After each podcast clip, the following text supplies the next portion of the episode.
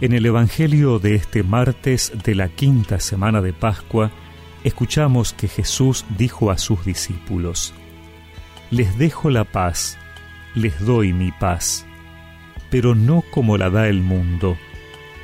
No se inquieten ni teman. Me han oído decir, me voy y volveré a ustedes. Si me amaran, se alegrarían de que vuelva junto al Padre, porque el Padre es más grande que yo. Les he dicho esto antes que suceda, para que cuando se cumpla, ustedes crean. Ya no hablaré mucho más con ustedes, porque está por llegar el príncipe de este mundo. Él nada puede hacer contra mí, pero es necesario que el mundo sepa que yo amo al Padre y obro como Él me ha ordenado.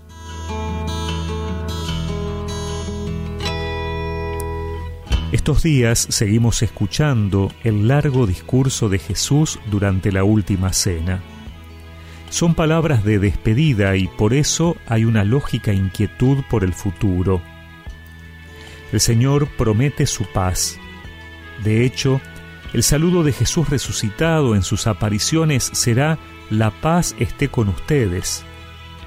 Pero esa paz no es la del mundo la que se logra por la imposición de los fuertes, la del dominio y el miedo, tampoco la paz que es ausencia de conflictos, de diferencias o problemas.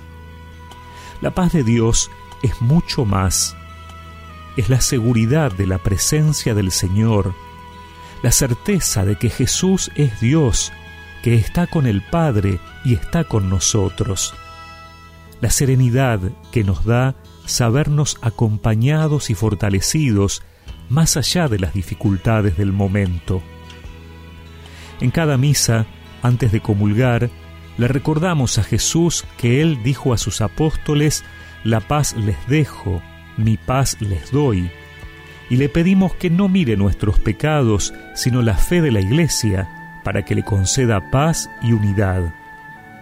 Por eso, la Eucaristía es fuente de paz y unidad, ya que nos da la presencia de Jesús, nuestra seguridad, y nos une en el mismo pan partido para nosotros, en un mismo cuerpo donde todos somos necesarios e importantes.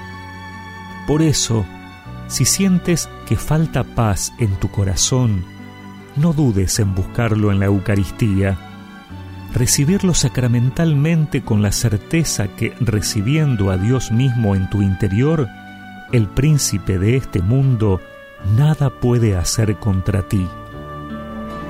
Mi paz te doy a ti.